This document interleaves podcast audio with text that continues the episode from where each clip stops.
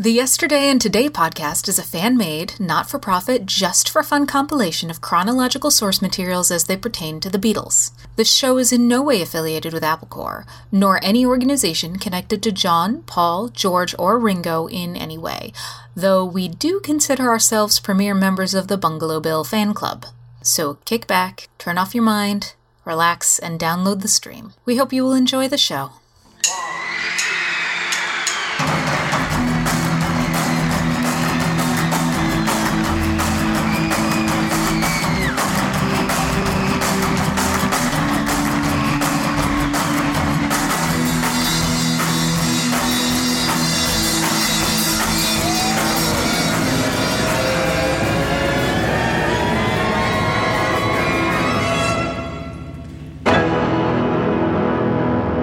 Beatles, Yesterday and Today. 1975. Part 5 Party on Board the QE2. In this episode, we will cover March 24th through April 18th.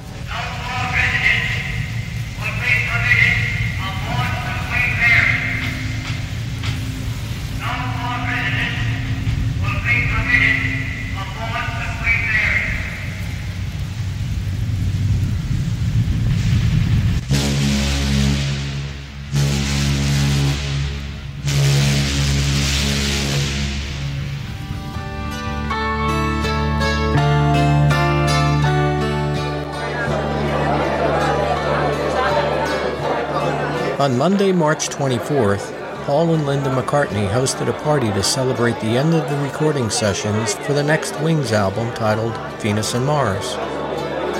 The party was held at the main ballroom of the ocean liner the Queen Mary, which was permanently docked in Long Beach, California. Paul chose the Queen Mary due to the close proximity of the ship to the Los Angeles area, as he wanted a gala Who's Who guest list.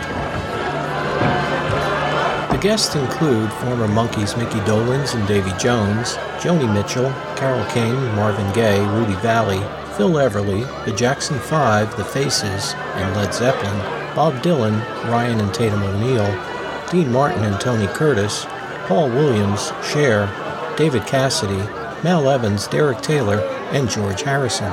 John Lennon and Ringo Starr were also invited but did not attend. Paul, dressed in a silk shirt and slippers, greeted all the guests as they arrived. Posters were set up in the lobby of the main ballroom which read, Venus and Mars are all right tonight. The McCartneys also invited a variety of Crescent City greats to perform this evening. First up was New Orleans rhythm and blues native Lee Dorsey, whose biggest hits were Working in a Coal Mine and Ya Ya.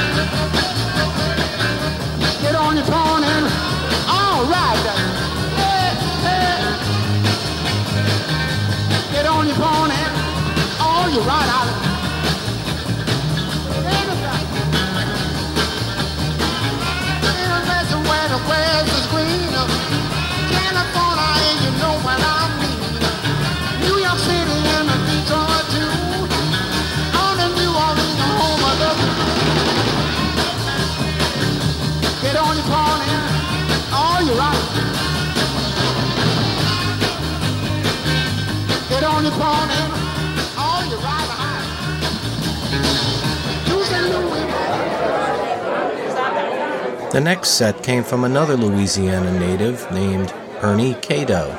He was most famous for his 1961 hit Mother in Law. Right now, we're going to try to get on into it.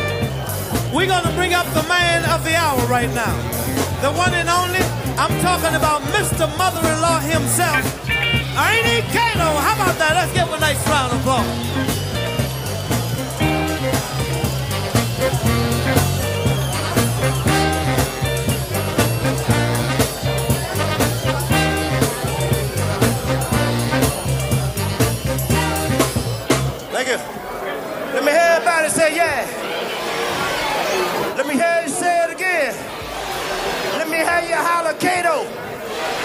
me a Alicano.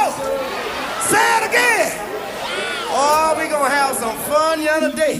Seem like to me every time I sing this song, it makes somebody out there remember uh, what they did. yes, they did. But I'm gonna sing it anyhow. For now she's gone, and you feel so bad. Cause she's the best.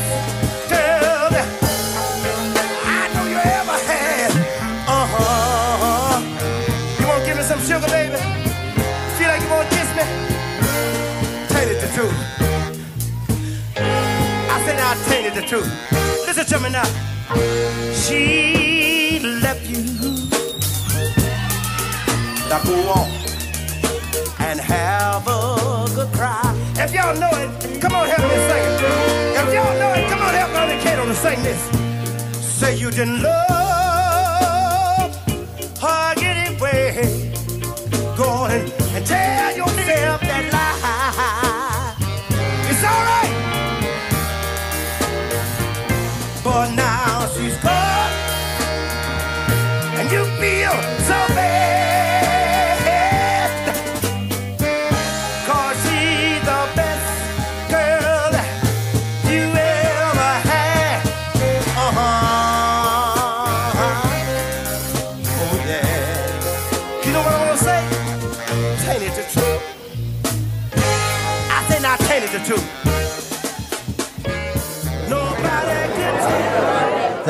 a newly formed eight piece funk band took the stage. They were called Chocolate Milk.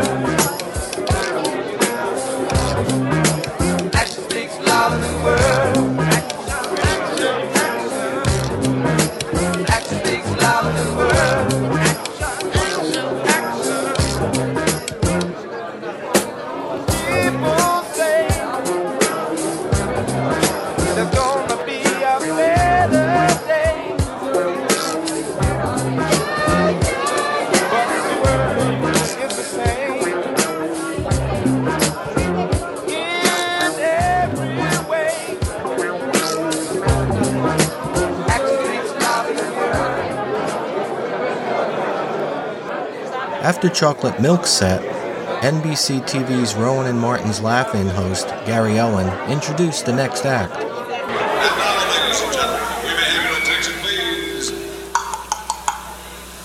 It is with great pleasure I present the next group, also from New Orleans. They are one of the hottest groups going. They've been they've been together for 18 years. For the last eight years, they've had the same name, and they have put out spectacular recordings as a house band for any La Belle. They've, I'll tell you, if I were to name all the recordings these people were responsible for, we'd be here all night, and we may anyway because we're enjoying ourselves. In a salute to Paul and Linda, let's welcome from New Orleans the Meters. Hey, hey!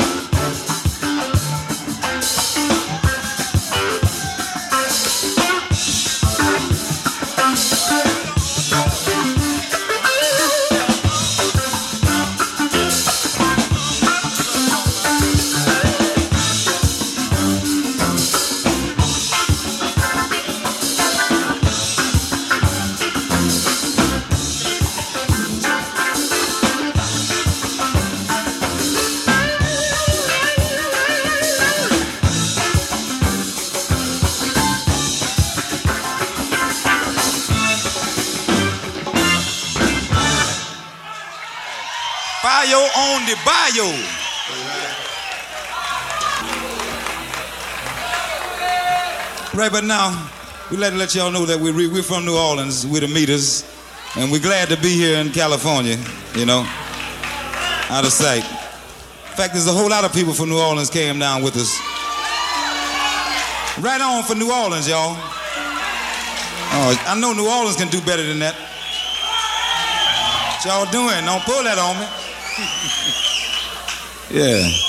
I'd to introduce some of the fellas in the group. We have on our guitar, guitarist Mr. Leo Nocentelli. Yeah. Brother Leo. Gemini. I want to tell you a sign too. You. On the congas, we got my younger brother Cyril Neville on congas one time, y'all. And vocals. Back on the drum, we got our dynamite, dynamite drummer, Zigaboo, Joseph Modeliste on the drum one time, y'all. And we got brother Kung Fu George Porter on the bass. George Porter.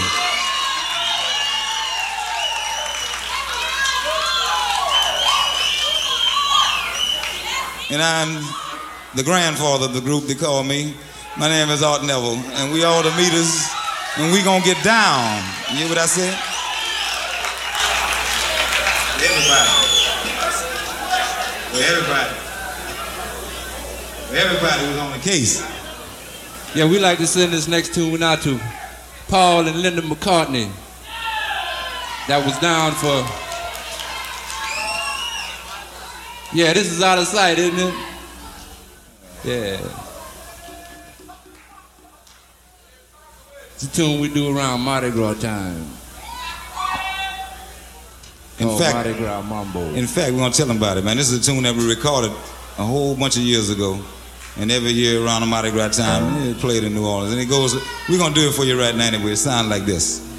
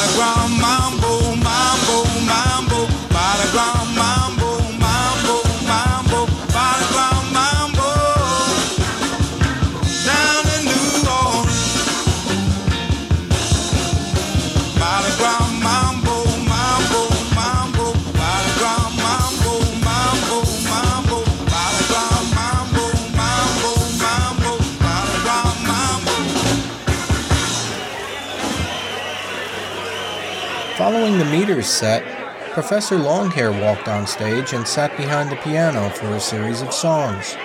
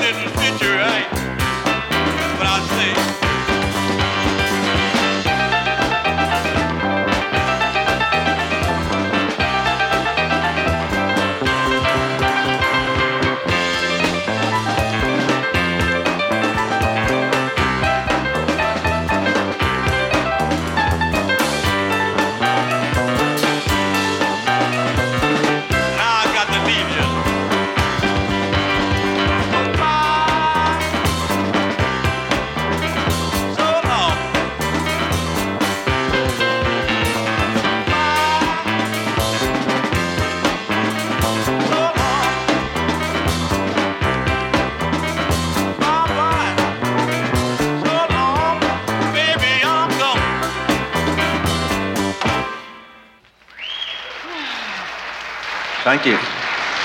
Thank you very much. Thank you.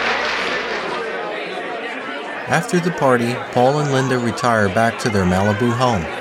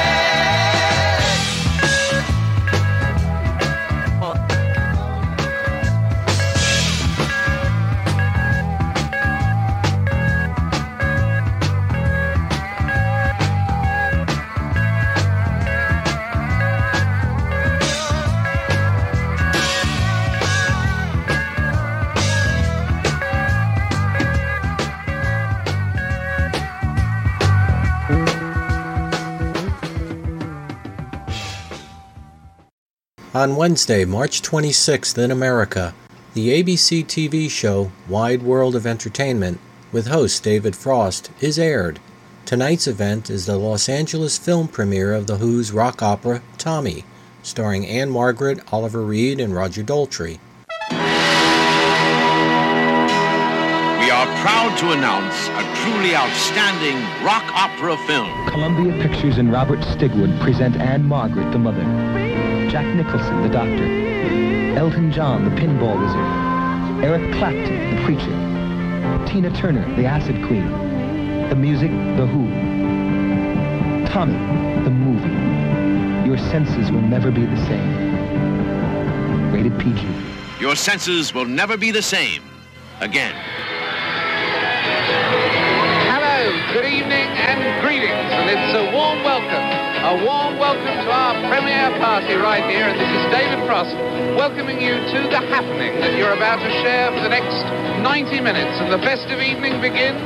Army Archerd is greeting the celebrities as they arrive, thronging into the foyer for the premiere performance right here of Tommy. As you can see, it was a night with all the glamour and all the insanity traditionally associated with a Hollywood premiere. We'll be visiting in the next 90 minutes both New York and London, but right now, glimpses of some of the people we'll be meeting later. Ann-Margret, Elton John, Paul and Linda McCartney, Dean Martin, Candy, Diana Ross back from Rome, Tatum O'Neal, Richard Chamberlain looking extremely happy, Tommy Smothers and Dick Smothers looking equally happy, Valerie Perrine, Carl Reiner grabbing at the lifeline, David Janssen, there's Tony Orlando, Sally Kellerman, Rod McKuen, Wayland Flowers, The Lockers, Flash Cadillac and the Continental Kids, Tommy himself, Roger Daltrey, Keith Moon, Creator, Pete Townshend. The show was taped from the premiere on March 19th and airs an interview by David Frost with Paul and Linda.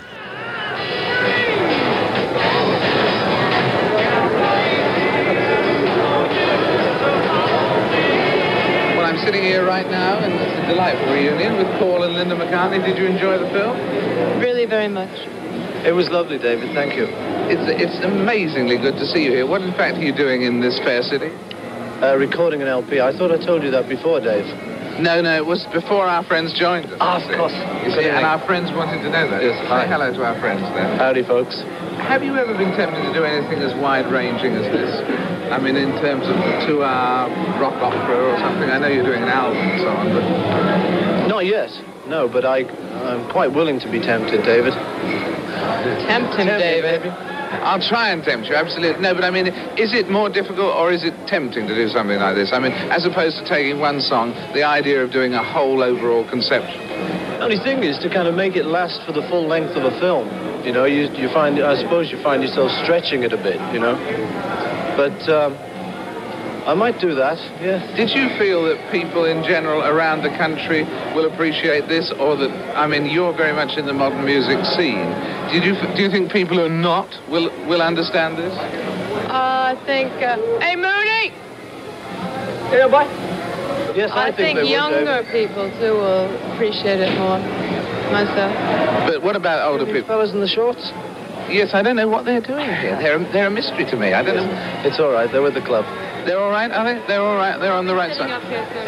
What, but what's the most ambitious of all the songs you've written so far? What's the most ambitious? What's the one people have found most difficult to understand? I don't really know, Dave. You know, I've done one or two of them, and uh, I really couldn't tell you. You know, that this Dave, an old friend of mine. Go back years. Go back, absolutely go back Eons. years. Eons. But our audience is here in Los Angeles, for instance, more appreciative than British audience? Um, I think they like the English thing, you know, like we like the Americans, because there's a glamour attached to the foreign thing. You know, they like kind of. British. I think so. British. So that so that you're an exotic creature when it comes to England. This is true. This is what we find, yeah. I'm getting some scales on my back there. This is what we find. Thank you for joining us. I hope you'll have a glorious drink and a glorious dance, and I'll see you in a minute. Thank you, David, and good night. Stay with us as ABC brings you Ann-Margret, Elton John, the Smothers Brothers, Tony Orlando, and many more from Hollywood, New York, and London on Super Party. As the ABC TV show with David Frost airs, over in London, the rock opera Tommy has its UK premiere. Former Beatle Ringo Starr and his girlfriend Nancy Andrews are in attendance. Ringo comes equipped wearing a top hat adorned with a Tommy badge.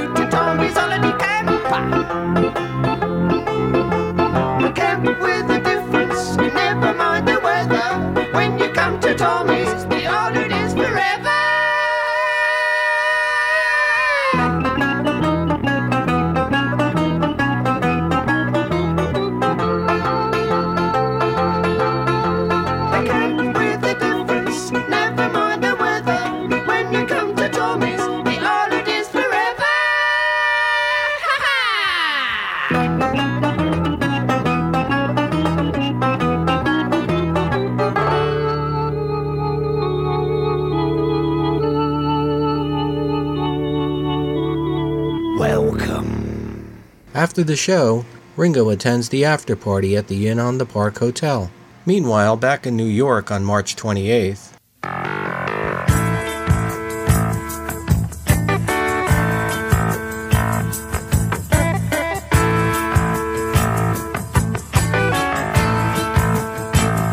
Lennon spoke with Francis Schoenberger of Germany's Bravo magazine.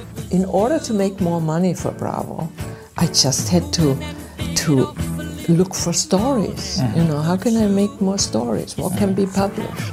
Was that when uh, you had the interview with John Lennon? Yeah, John Lennon and David Bowie.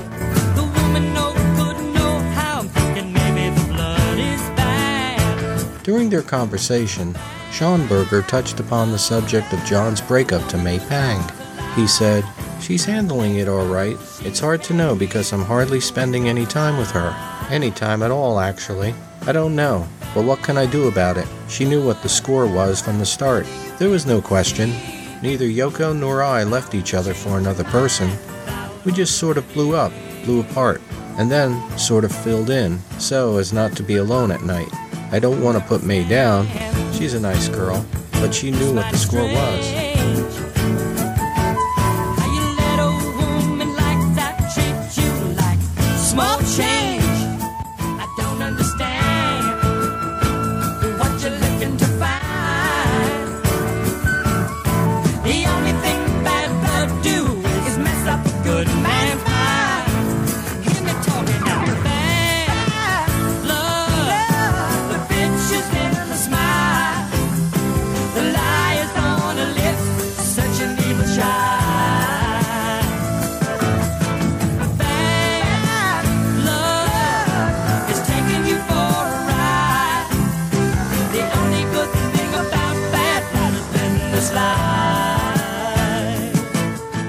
Over in the UK, news of John and Yoko's reconciliation hit the headlines. Extra, extra, read all about it. Extra. One article boasted that Yoko was pregnant, expecting a child in October. John's first wife, Cynthia, read the news and was justly concerned. We heard that John had gone back to Yoko, who was pregnant. The baby was expected in October. I said little to Julian, other than how exciting it would be to have a brother or sister, and that I hoped he'd still be able to go over as planned. But privately I was worried. Would this be the end of our newfound rapport with John? I was also sad for May, who I imagined must be hurt. Yoko had dismissed her 15 months with John as his lost weekend, and John made a statement saying that his separation from Yoko hadn't been a success. I prayed that this was the right move for him, and that he'd stay in touch with Julian. Initially, he did. He phoned Julian as before, every few weeks. But the calls became less frequent, and all too often when Julian tried to phone John, he couldn't get through. Yoko or one of their employees would tell him that John was sleeping or busy. Discouraged, Julian would wait weeks before trying again.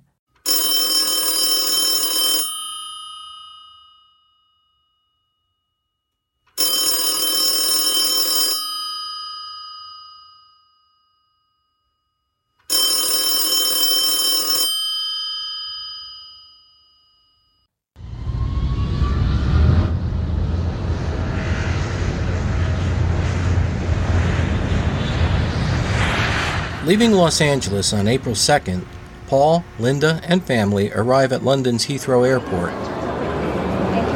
Reporters and photographers are quick to point out that McCartney, carrying a large radio, is wearing the same outfit as he did when he left London on January 10th.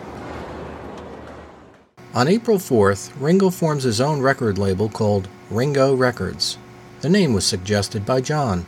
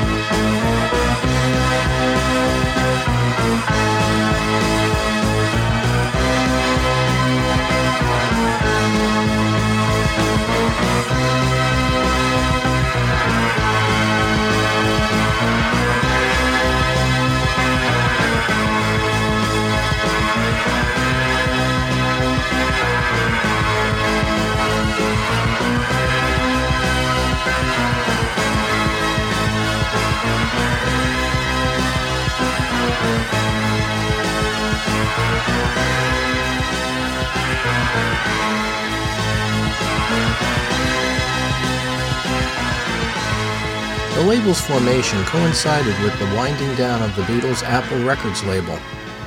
Ringo Records would be distributed in the US and Canada by Capitol Records and in the UK by Polydor. The first artist signed to Ringo Records was David Hentschel. David began his career as an assistant producer at Trident Studios in London. He also engineered on George Harrison's All Things Must Pass LP.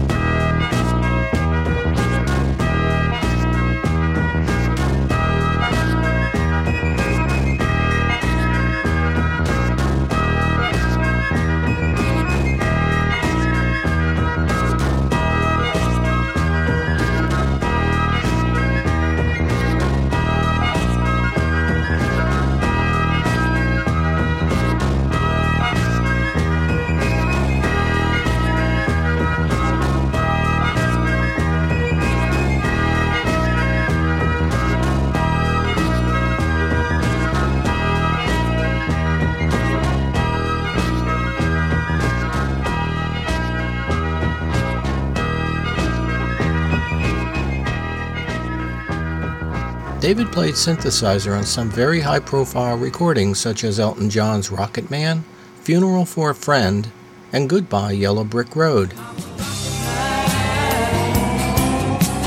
Rocket man, burning out his fuse all day long.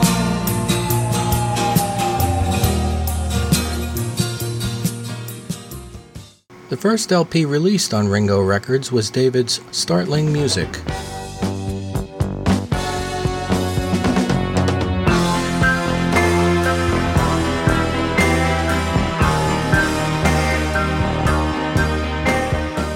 The album was song by song instrumental covers of Ringo's 1973 album Ringo. It featured a band that consisted of Phil Collins, David Cole, Ronnie Caryl, and John Gilbert. Ringo also added finger clicks on the track Step Lightly.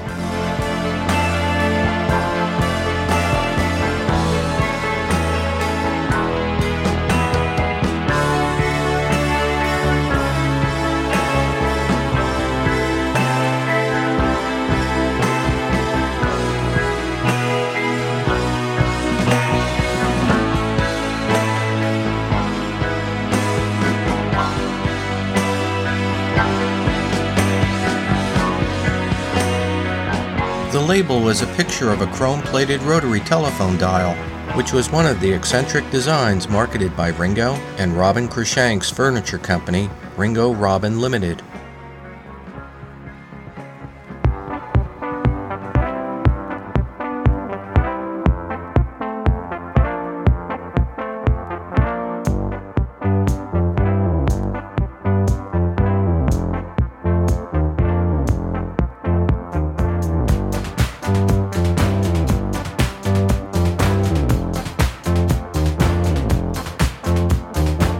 Does a series of promotional interviews for various newspapers and magazines, such as Melody Maker. Echoing the Beatles' intentions for Apple, Ringo said he founded the company so that artists don't have to beg.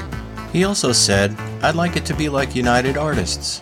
My aim is to get all the independents together so we can all run our own business. As it is, we're all being run by people whose only qualification is as an accountant.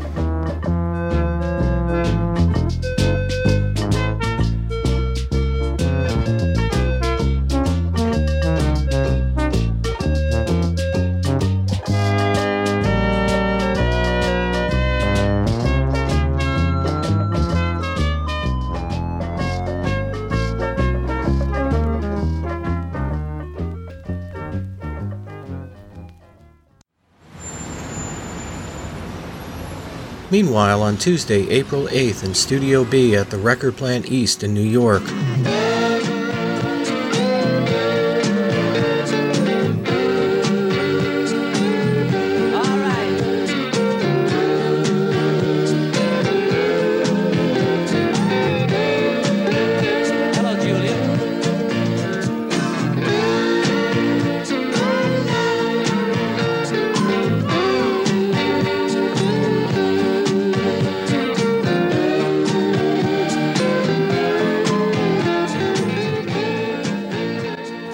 Lennon films two song performances for Bob Harris's Old Grey Whistle Test interview show.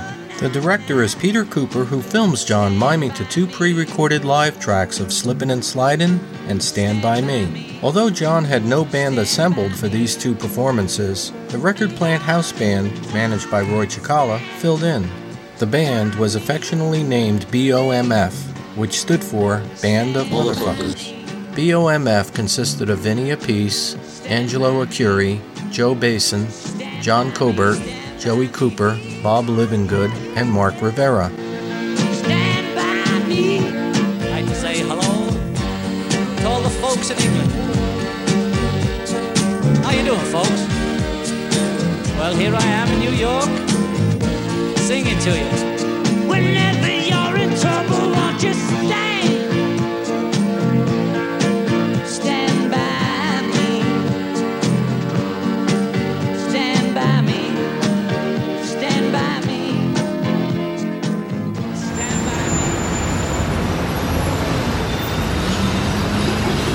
Later in the evening on April 8th at the NBC studios located at 30 Rockefeller Plaza in New York, John Lennon records an interview for the NBC TV show Tomorrow with host Tom Snyder. Are we on or what? Yes, we are on, but we're on back there. Did you want to turn around and wave to the No, I people? just like to know where it's coming from. All right. The interview will air on Tuesday morning, April 29th, between the hours of 1 a.m. and 2 a.m.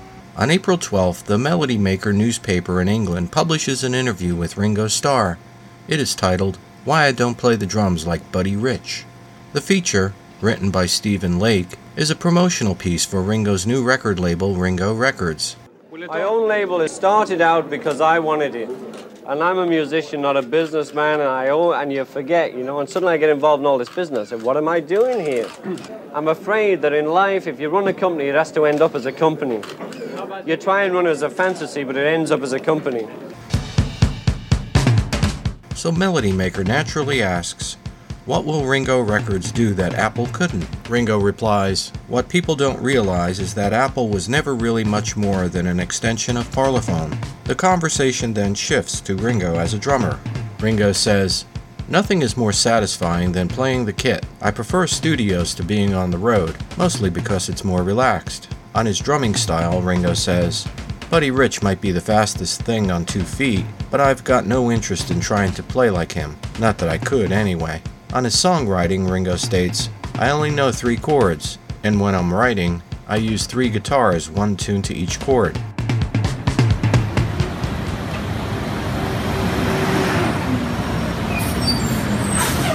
Back in New York on April 14th, Lennon postponed work on his next album, electing to look after Yoko until their child was born. Prior to this, John had not only made arrangements to work at Record Plant, but also had already booked the musicians. John was quoted as saying on a French radio interview, On this album, I'm using three new guys that I've never used before. Most likely Billy Preston on keyboards because I've never used him, although he's worked with George and Ringo. He's the only one in the band I'll know. I like to know at least one person in my band, or I'll feel a bit funny.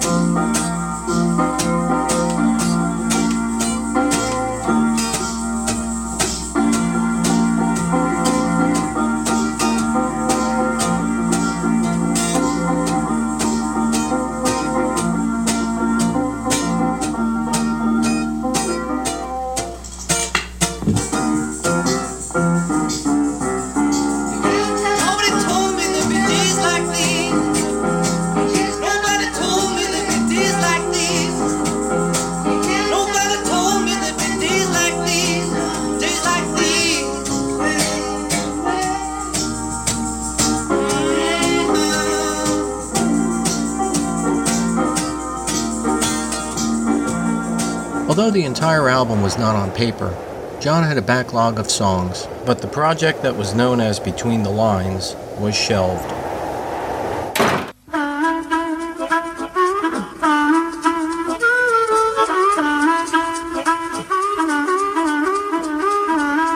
On Friday, April 18th in the UK, BBC Two transmits Bill Harris's Old Grey Whistle Test with guest John Lennon.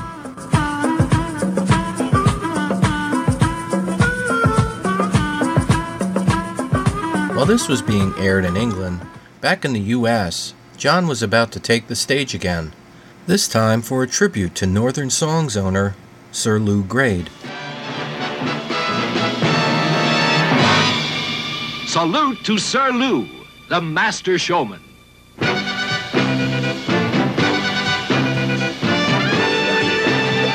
From the grand ballroom of the Hilton Hotel in New York City, the New York chapter of the National Academy of Television Arts and Sciences presents a salute to Sir Lou, the master showman.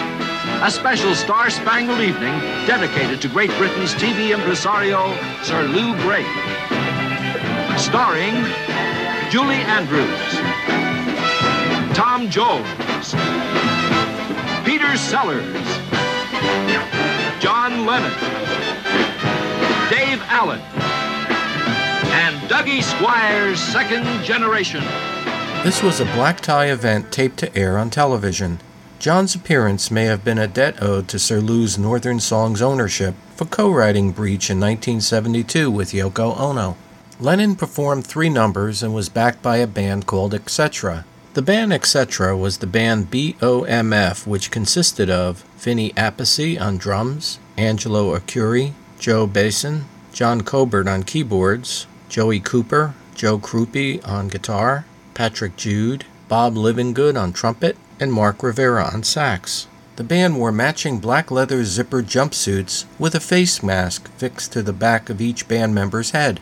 Drummer Vinny Appice recalls how he and his band BOMF became etc. with face masks. In the band, um, it was called BOMF, Bomb. Guitar player knew Jimmy Iovine. Uh, Jimmy Iovine of Interscope Records and American Idol. And Jimmy produced us. He, he liked the band. It was a, it was a nine piece band with four horn players. And uh, so he produced us, and then he brought us to Record Plant Studios in New York. And the owner liked us. He signed us a management deal, which gave us a rehearsal room up on the third floor.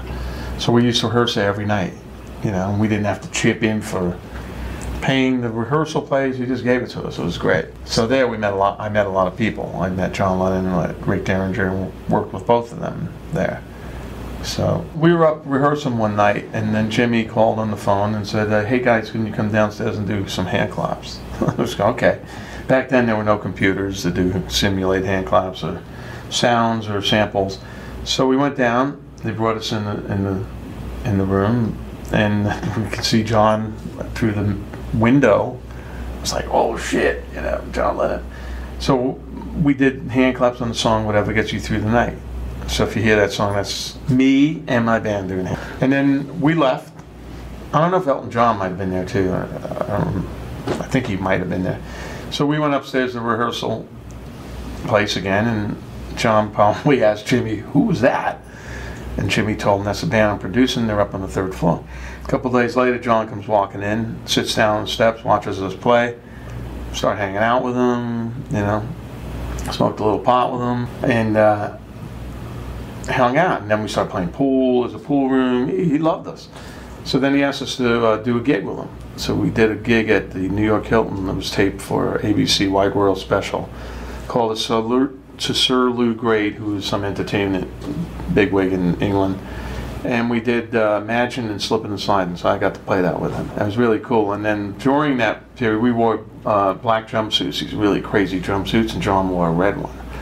And then John wanted us to go on with a mask of our face on the back, so we were two face. It was a political thing because the audience was all black tie, politicians, Shirley MacLaine, and famous people. Tom Jones was on the show too, which is funny. So we wound up uh, like going, okay, let's meet at the record plant 11 o'clock. We'll get fitted for jumpsuits. So we go there and get in a cool van with John and go get fitted for jumpsuits. And that took a couple days. And we had to go get the mask made. He came with us, and uh, we became pretty close with the band, you know. And so we did one show, and we did three videos with him. And then we did. Um, he produced the owner of the record plant's wife. She was a singer, so we went in the studio, did eight song, eight songs with John as the producer. So it's pretty cool playing, and then you stop and you hear his voice going, I don't know, man, I think it, we need to do one more take, mate. You know, I can't do it, but it's pretty cool. Now 12 years later, 3,000 miles away from Liverpool, and it is my pleasure to introduce one of those gentlemen again. Please, let me hear a nice round of applause for Mr. John Lennon.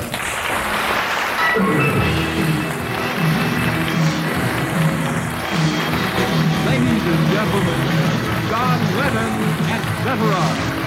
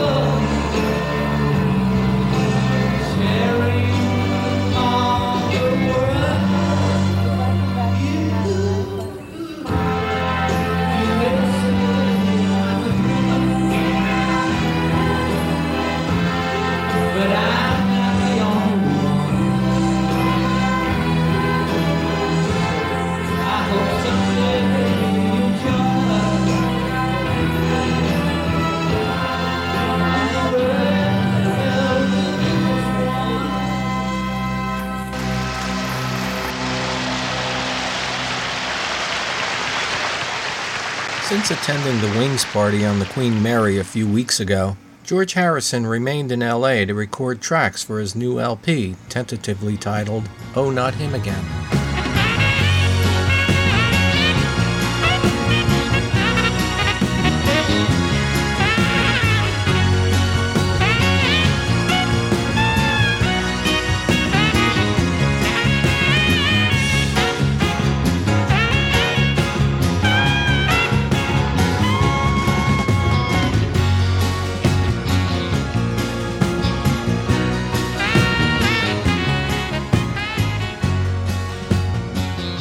George was also involved in producing tracks for a band from San Bernardino called Jiva for his Dark Horse label.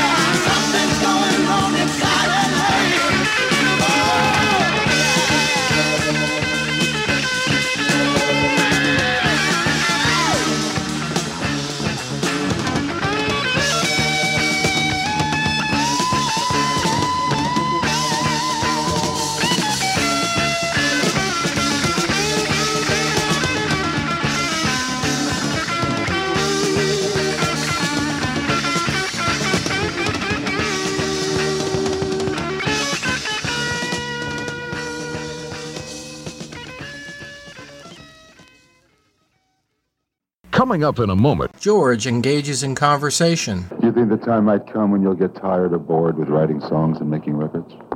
Uh, not really.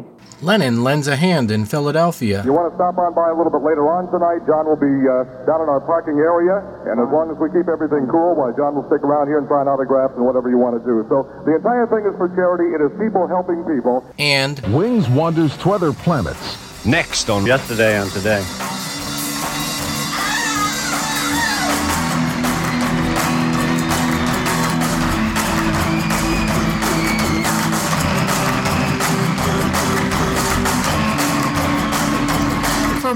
Information or to contact the show, visit yesterdayandtodaypodcast.wordpress.com or email at yesterdayandtodaypodcast at gmail.com.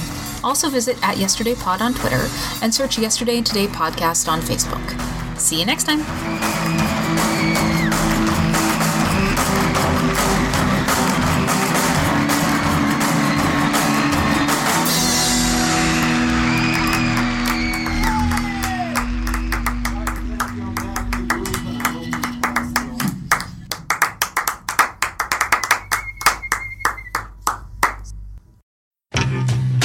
Paul Kaminsky. I'm James Kaminsky. And I'm Wayne Kaminsky. And we bring you the Kaminsky family of podcasts Yesterday and Today and the Third Men podcast. You might know me from one of those dumb voices I do, or my dad from his better show than ours.